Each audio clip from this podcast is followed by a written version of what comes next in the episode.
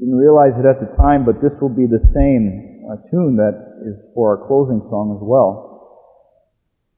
Interesting how this psalm anticipates hearing about the righteousness of God, which he has decreed and which endures forevermore. Paul is addressing that in our passage this morning.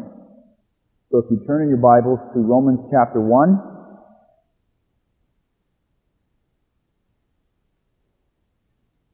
as we continue our series uh, through this book, Romans chapter 1, uh, this morning, beginning at verse 8.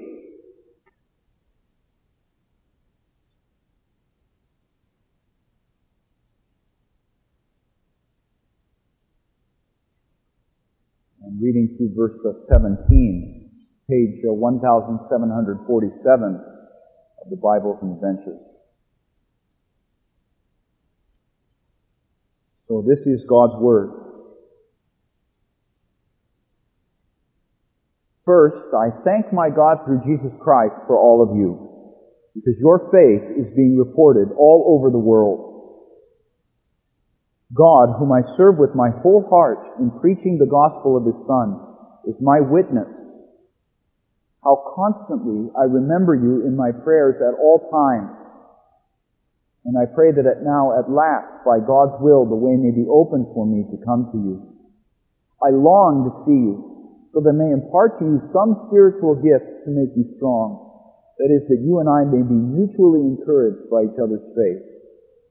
I do not want you to be unaware, brothers, that I planned many times to come to you, but I've been prevented from doing so until now, in order that I might have a harvest among you, just as I have had among the other Gentiles.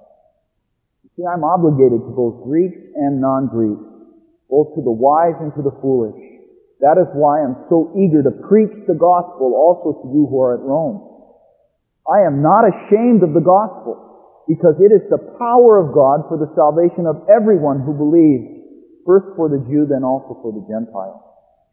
For in the gospel, a righteousness from God is revealed, a righteousness that is by faith from first to last just as it is written, the righteous will live by faith. So far the reading of God's uh, holy word. Congregation and friends of the Lord Jesus Christ. So uh, undoubtedly, as a Christian in the city of Rome, when you heard that a letter, this letter, written by the apostle Paul was coming to your church, you would have sat up and paid attention. This is no ordinary letter, of course. It's not even an ordinary letter by one of the other apostles, but this is a letter from the apostle Paul, the apostle to the Gentiles, the preeminent apostle to the Gentiles, and you are receiving a letter from him course, as a Christian in the city of Rome, you would have heard a lot about Paul. It was known that Paul was born maybe 16 years or so after the Lord Jesus Christ was born. Paul grew up to be one of the top religious scholars in Judaism. He had training in the finest schools and he excelled in his studies. He believed as a young man and as he grew that Christianity was a damnable heresy. It was a perversion of the Old Testament religion that Paul was trained in. That's what Paul believed growing up. And by his late twenties, Paul was a henchman, orchestrating the persecution and the murder of the followers of Jesus Christ. You would have heard about that. But this is also the Paul who then reported his radical conversion to the Christian faith. Jesus appeared to Paul on the road to Damascus, and the Lord physically blinded him there. But in physically blinding Paul, he spiritually opened Paul's eyes. He unblinded him. He revealed himself to Paul. He showed mercy on him, saved him by his grace. After an extended period of study, Paul, calling himself as he did earlier in the letter, and we looked at that, a slave of Christ, called to be an apostle, set apart for the gospel of God. Now he goes about all over the known world. And instead of persecuting the church, and killing Christians, he's preaching the gospel of Christ. And he's calling people with great success to the Christian faith, like the world had never seen. And if you were in Rome, you would have heard about Paul because God, through Christ, was turning the world upside down through this man whom he called to be an apostle. But,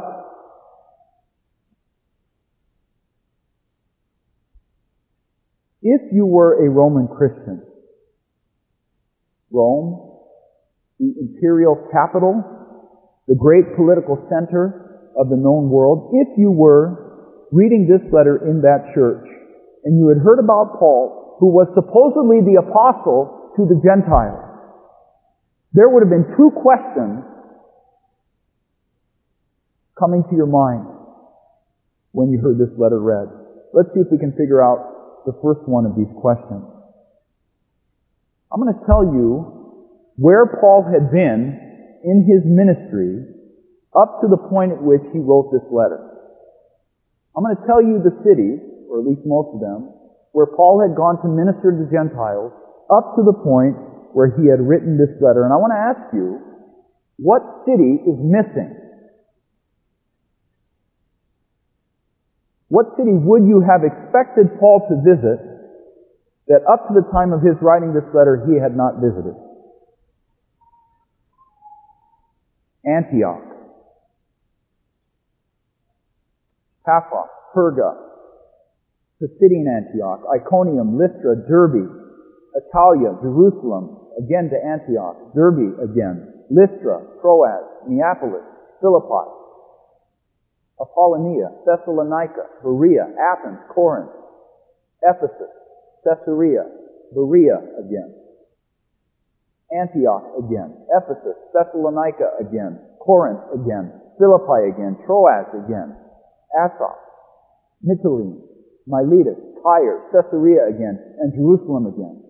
Over the span of three missionary journeys, Paul had been to all these places to visit all of these Gentiles. But what city is missing? It's Rome. Rome is missing. Now, at first glance, that may not seem significant, but the first question likely you would have asked in receiving this letter from Paul as a Christian in Rome is, why has Paul not been here in Rome?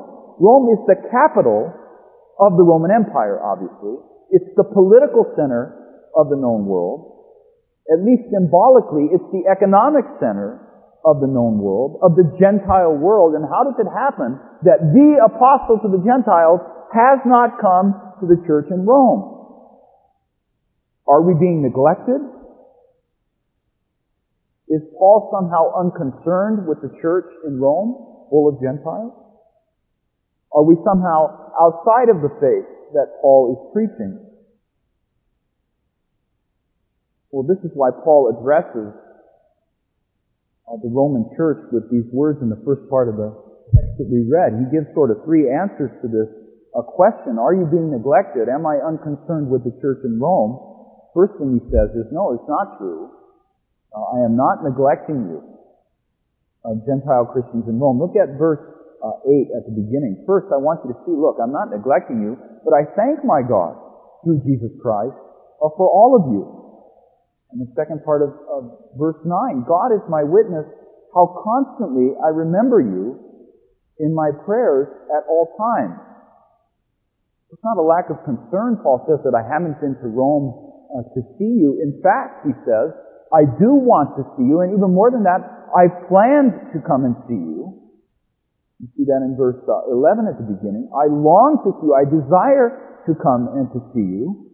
And in verse 13, I don't want you to be unaware. Not only do I want to come, but I've planned many times to come to you. The problem is what? I've been prevented from doing so until now. And what has prevented Paul? Well, it's his other work, but you notice in verse 10 in the second half, He's praying that at last by God's will the way may be opened for me to come to you. So really Paul says, yeah, it makes sense to me too as the apostle of the Gentiles that I would go to preach the gospel to you in Rome. But I haven't been able to do it yet because the will of God has prevented me from doing so. He's had me laboring in other fields. But he wants to reassure them, not out of a lack of his desire or concern for them, as the preeminent apostle in the church of this time. But he also then, in telling them that they're not being neglected and that he cares for them, he wants to uh, take this opportunity to remind them of who they are and indeed how God is using them in His kingdom, in the expansion of the gospel. Because thinking that Paul was not concerned for them, they would then probably think that they were not significant in the faith, or that God was not using them in this great expansion of the gospel that they were hearing about. He wants to remind them, tell them who they are and how God is using them. It's uh, the second part of verse 8 says, you know, I thank God through Jesus Christ for all of you. Why? Because your faith is being reported throughout the whole world. Your faith is being reported or announced all over the world. The picture that he wants to give to the Roman Christians is, they, is that they are part of the church of Jesus Christ, a significant part, so much so that the other cities are hearing of the flourishing church in the city of Rome, and they are taking courage that the Lord is working there be like the same for us. If we hear about the gospel going forward in a different land, and that uh, people were coming to grace and faith in Christ, if we hear of a, a church plant that is succeeding, it is encouraging to us because we see that the gospel is succeeding there, and that verifies our own faith. And so the faith of the Romans is being reported around the world, and it is encouraging uh, not only the other churches around the world, but also the Apostle Paul himself. This is why he says, look, this is part of the reason I want to see you. Verse 11 again. I want to see you so that I may impart some spiritual gift to make you strong. That is, that you and I may be mutually encouraged by each other's faith. See, what happens is Paul wants to get there because he wants to be encouraged just, just as the other churches in the Gentile world, world are being encouraged by hearing of the faith of the Roman church. I may be curious what he means by that. I want to impart to you some spiritual gift uh, to make you strong. Well, we hear explicitly uh, what that is. Uh, first of all, in verse 9, God whom I serve with my whole heart in preaching the gospel of his Son, and then in verse 15, that is why I'm so eager to preach the gospel also to you who are at Rome. The spiritual gift that Paul has been given to strengthen uh, the believers in Rome and around the world is the preaching of the gospel. And that gospel, in Paul's understanding, will create faith in their hearts, will strengthen those who already have faith in Christ, and then he will be encouraged by seeing the Lord's work in their life, and that will be reported throughout the world and the other churches uh, will benefit from that as well. So they are not being neglected, you see. Paul saying, look, I'm not neglecting you. The fact I haven't been there yet. I've tried to come. I care for you. I pray for you. I'm thankful. And you are part of this work. Now the text also shows us that there was likely a second question you would have been hearing if you had received this letter in Rome from the Apostle Paul. Put yourself in the position of a Roman Christian for a minute. Imagine you were in the marketplace. And of course, the majority of people in the city of Rome were not believers in the Lord Jesus Christ. The church was a minority. So you're in the marketplace and it comes up that you are a Christian. The person with whom you are speaking is not a Christian. And they in fact are skeptical of your faith. They've heard about you.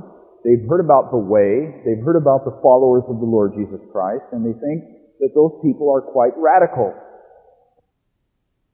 There were rumors going around that these people were cannibals, as Christians talked about eating the Lord's Supper. They said, well, whatever is the case, we don't believe in your Lord Jesus Christ. And the more you got to talking with them, the more you sensed the hostility that came from the average citizen in Rome to the Christian faith. Why? Well, of course, at the root is that they hate God in their heart. But outwardly what? What did the Christian faith have if you compared it to the glory of the Roman Empire? Well, nothing. It didn't have money. It didn't have political power. All of the light and the glory and the wisdom of the Roman Empire was contradicted or was not found in the Christian church. And if you had professed faith in that Christian church and you were a member of that Christian church, you would have been marginalized. And what were you going to point to as the power and the authority of your church? Well, all you really had was the message that was being proclaimed in your midst. So the question that would have been going around in the culture and then maybe had infiltrated a little bit into the church at Rome was, well, yeah, Paul, the Christian faith is going to take off, and the Christian faith is going well in all of these sort of unwise, primitive areas. But the Christian faith and Paul's message, it's not going to cut the mustard in the imperial capital of Rome. You see, you might be able to convince some weak-willed people in the Gentile world, some people who will grasp after straws to believe anything, some people who will follow any myth that there is. You might be able to convince some people, Paul, with this message, this thing you call the gospel. But it's not going to fly in Rome. And you know that, Paul. Christians might be thinking, I wonder, is Paul ashamed to come and announce this message here? We have a little record. It's not in the scripture. We don't know how reliable it is, but we have a little record of what Paul looked like. And according to this description, you'll see that Paul is not exactly a man who physically is going to command your respect. He is reported to be, quote, a man rather small in size, bald-headed, bow-legged, with meeting eyebrows. Unibrow and a large red and somewhat hooked nose.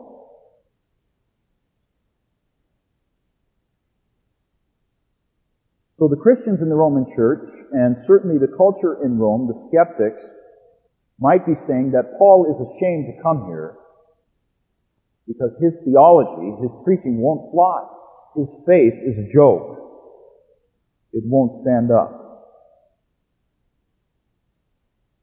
What does Paul say to that? In verse 16. I am not ashamed of the gospel because it is the power of God for the salvation of everyone who believes, first for the Jew and then for the Gentile. For in it, uh, the gospel, for in the gospel, a righteousness from God is revealed, a righteousness that is by faith from first to last, just as it is written, the righteous will live by faith. Now these verses are the answer to the skeptics in the city of Rome and even to those who are wondering a little bit in the church. This is the answer to the question of whether or not Paul is ashamed to come to Rome. Whether or not Paul has uh, is lacking confidence in the gospel that he has been preaching. This is that answer. It also serves uh, to be a, a basic summary statement of the entire theme of this letter. But this is his answer to those who think that he is lacking confidence. I am not ashamed of the gospel. It is the power of God for salvation to everyone who believes. You need to understand why he is not ashamed. He's not ashamed of this gospel. And you remember from the last couple of weeks that we said, the gospel is something that happens. When Paul says gospel, he's not thinking of a doctrine per se. He's not thinking of a systematic theological category like law and gospel. He's thinking of something that happened. Something that happened. And what was it? It was that Christ had entered the world and lived, died, and rose for his people to release the creation, right, from its bondage to its unglorified state. And worse than that, its tainted with sin, unglorified state. Because after Adam had failed to obey the Lord, the creation was subjected to futility. Not only was it tainted with sin, but it had not now been able to reach its highest glorified potential. And when Paul thinks about the gospel, he thinks about Christ not only atoning for the sins of his people and making them spiritually alive in Christ, but he's thinking about the whole creation now uh, having the beginning stages of being brought to its glorification. And when Christ came, according to the old tainted, locked up, unglorified world, remember Paul called that according to the flesh, Christ came like that, but when he rose, he rose according to the Spirit. That is, he brought in the new age of glorification. Of course, only the beginning stages of it. But that's the event. That's the gospel Paul's thinking about it. And he's not ashamed of that gospel. Why? Because, verse 16, it's the power of God for the salvation of everyone who believes. Now notice, when Paul's saying that the gospel is the power of God for salvation, he's not only saying that the gospel saves people from their sins, although that's part of it. But he's saying that the gospel, the fact that Jesus came to release the creation from its bondage, also secures, again, not just the deliverance from sin, but it also secures their place in the new creation. To be saved doesn't just mean that you've been released from your sins, but to be saved means that Christ has earned for you the new creation and that you will be glorified. And it's the power of God that raised Christ from the dead that has first saved you from your sins and then in the last day will transform or conform your earthly body to His glorified heavenly body. The gospel is the power of God for the salvation, but then notice, of everyone who believes. The gospel, Christ coming into the world and affecting the new creation, saving people from their sins, securing their glorification in the end, is only for those who what? Who believe. You see, it's not everybody in the fallen creation, is it, who will receive this glorification of the Lord Jesus Christ. It's only those who believe. First for the Jew and then for the Gentile. And to explain that a little bit further, that idea that only those who believe will be found in Christ. We'll look at verse uh, 17. In the gospel, a righteousness from God is revealed. A righteousness from God is revealed. And what does that word righteousness mean? What does that word righteousness mean? Well, first of all, you need to understand that righteousness is what you need to stand before God in the judgment. Righteousness is what man needs to stand before God in the judgment. It is the condition for you to obtain glorification. Remember what we said. Not everybody in the fallen world will inherit the glorification. You must believe. That is to say, you must have righteousness. Righteousness is what you need to stand before God. Paul says this in Romans 10:3, speaking of some unbelievers. We'll look at this later. Since they did not know the righteousness that comes from God and sought to establish their own, they did not submit to God's righteousness. All the re- point I'm making there is to show you that righteousness is something that you must have.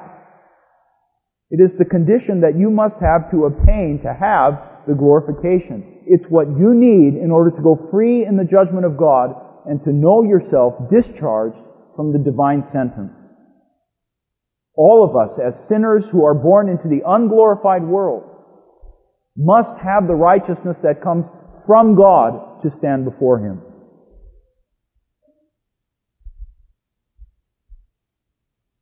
What does he mean for in the gospel, a righteousness from God is revealed. A righteousness from God is revealed. Isn't it true that all people across time were saved because of the righteousness of Christ? That is, all who uh, worship the true God? I mean, the way of salvation, right, that didn't change when Jesus came. People were always saved through faith in Jesus Christ, right? In the Old Testament, they didn't know Christ the way we know Him. He had not come into the world yet, but they had faith in the promise that He was coming, and so they were saved through faith in Him and through His blood, which had yet to be spilled for Him, right? So then, righteousness was preached to them because they had that righteousness, they had that condition. So what can Paul mean when he says, in the gospel, the thing that happened in his time, the life, death, resurrection, and ascension of Christ, in the gospel, a righteousness from God is revealed. I mean, hadn't that been revealed all throughout the Old Testament? Well, what this means is that Jesus, the one who gives us his righteousness, had finally appeared in history to do that and to bring in the new creation. Let me explain uh, what I mean by that for a minute. Galatians 3:23, Paul says this: Before faith came, we were held prisoners by the law, locked up until faith should be revealed. And now that faith has come, we are no longer under the supervision of the law. Before faith came, we were held prisoners by the law, locked up until faith should be revealed. Now that faith has come, we are no longer under the supervision of the law.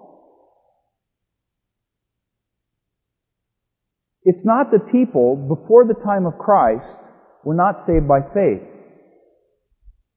But people in the Old Testament, before Christ came, were saved by faith before faith came.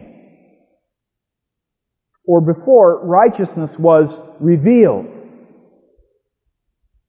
And what Paul's speaking of, he's basically using the word righteousness or the word faith as a synonym or a word just like the Lord Jesus Christ himself, who is the one in whom people put their faith to have righteousness.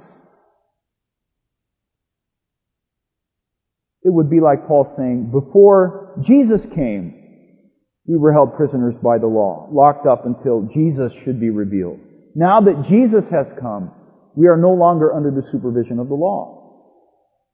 In 1 Corinthians 1, Paul uses the word righteousness, but uses it interchangeably with Christ himself.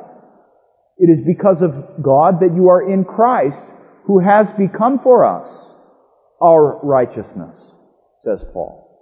Christ has become our righteousness. So when Paul says in Romans 1:17 that in the gospel a righteousness from God is revealed, what he's saying is that Christ, the one in whom everybody across time has looked to for salvation and found it in him, Christ has been revealed. The one who actually accomplished that which everybody who had faith in him was hoping for, he has now been revealed.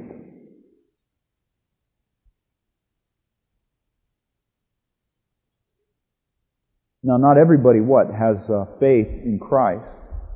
In the gospel, a righteousness from God is revealed. A righteousness what? That is by faith from first to last, just as it is written, the righteous will live by faith. You need to understand uh, this morning that you need to have righteousness, of course, first of all, to stand before God. There's one place to get it, and that's through faith in Christ. That is through faith in the Lord Jesus Christ. Paul says this in Philippians 3 8. I consider everything a loss compared to the surpassing greatness of knowing Christ Jesus my Lord, for whose sake I have lost all things and consider them trash, that I may gain Christ and be found in Him not having a righteousness of my own that comes from the law, but having a righteousness which is through faith in Christ, the righteousness that comes from God and is by faith.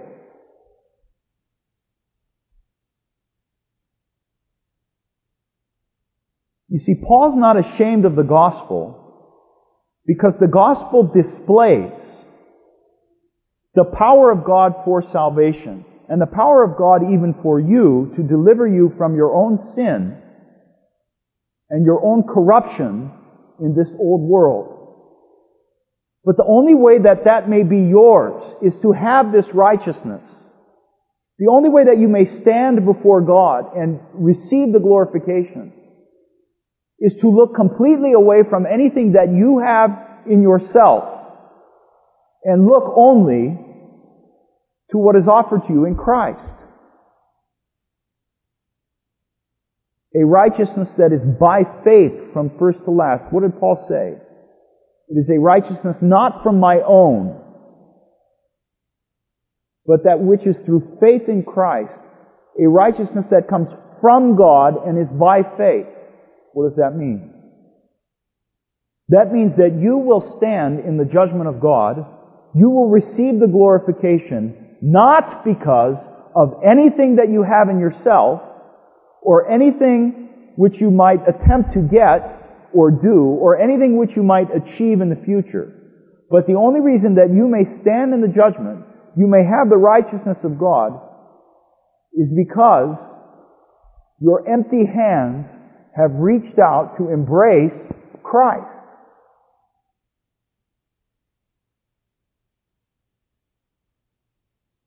Or to put it better, you have received with your empty hands that which Christ has already done for you. The righteousness, the condition which you need to stand before God comes from Him.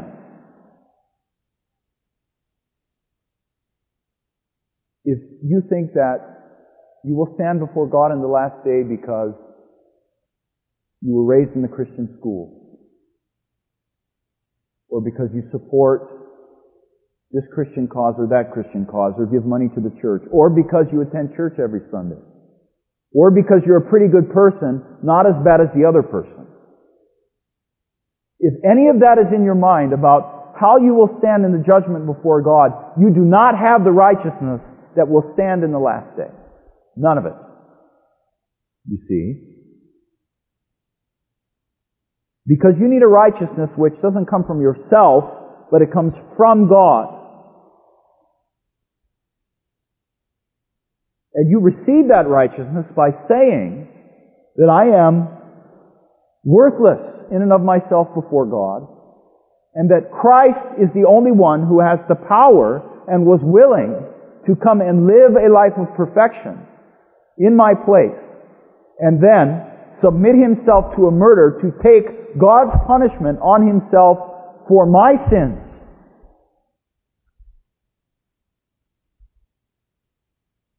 And your empty hand of faith reaches out and says, Christ, that's what I need.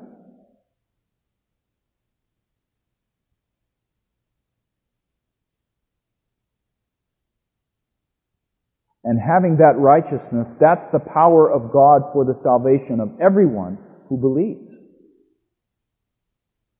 Now I need to point out to you in closing you know, we'll hear a lot more about this righteousness in this book.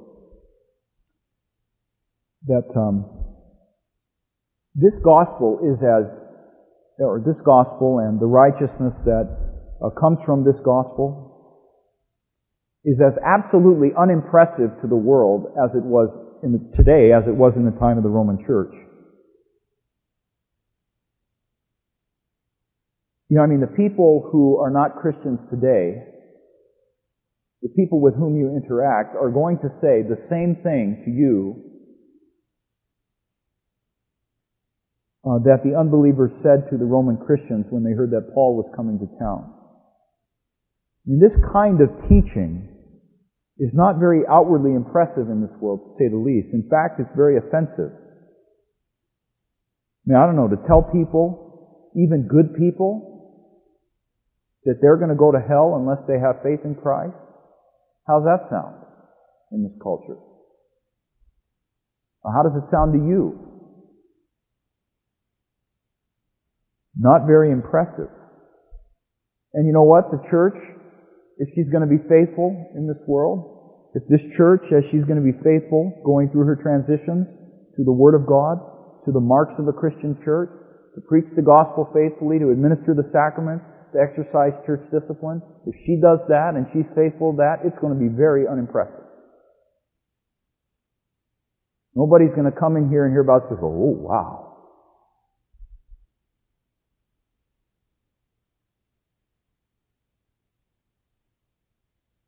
Because the things that uh, we speak of are shameful to the world. It's kind of strange to uh, confess that you're pretty wicked.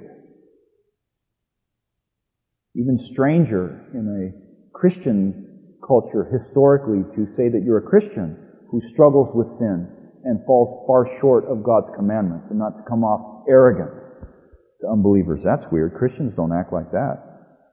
True Christians should. And that is unimpressive to this culture.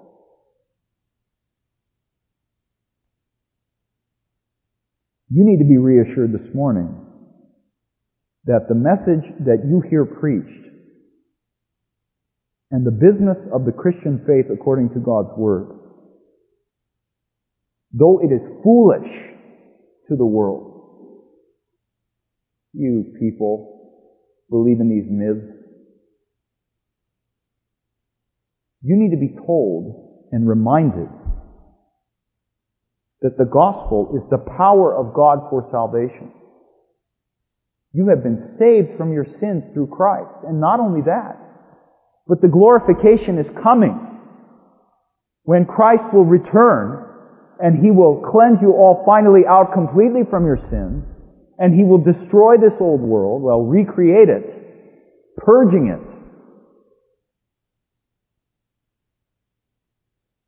And the enemies of God will be the ones who are ashamed.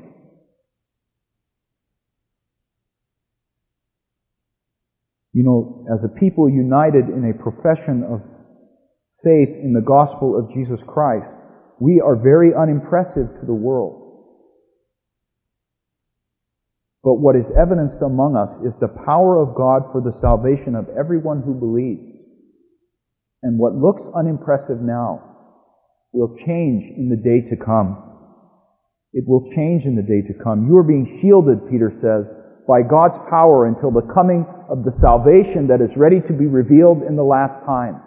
Part of your salvation has already been revealed in Christ coming to earth and earning it for you. But the fullness of that salvation is ready to be revealed in the last day and it is coming. And you fight your sins and you resist the temptation to compromise until that day. And though you will be mocked and marginalized as a Christian, you will be mocked and marginalized as a Reformed Christian for making such a big deal about wanting to keep the gospel straight. All of this, resist the temptation to compromise. Because the power of God has broken in over you.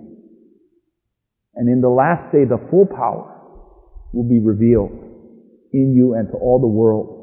And you will not be ashamed, nor will you be tempted to be ashamed, because every knee will bow and every tongue confess that Jesus Christ is Lord to the glory of our God and Father.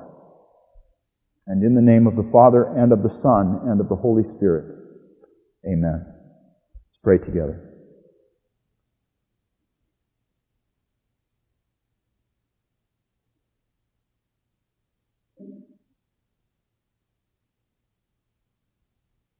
Nothing in our hands we bring, but simply to your cross, O Christ, we cling.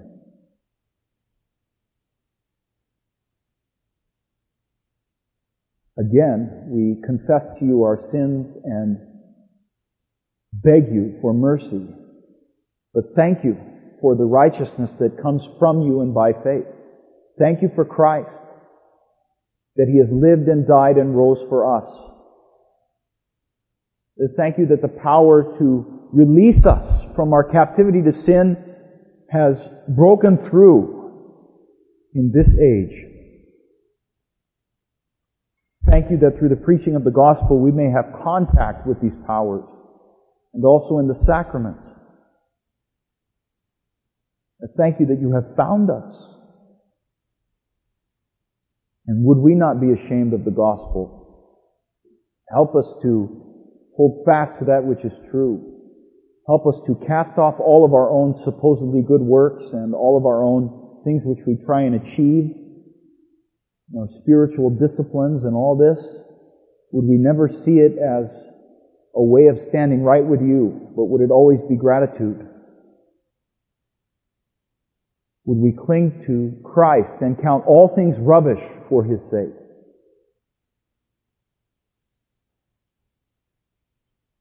So that in the last day, when your full salvation is revealed, we will be seen uh, as righteous and we will stand.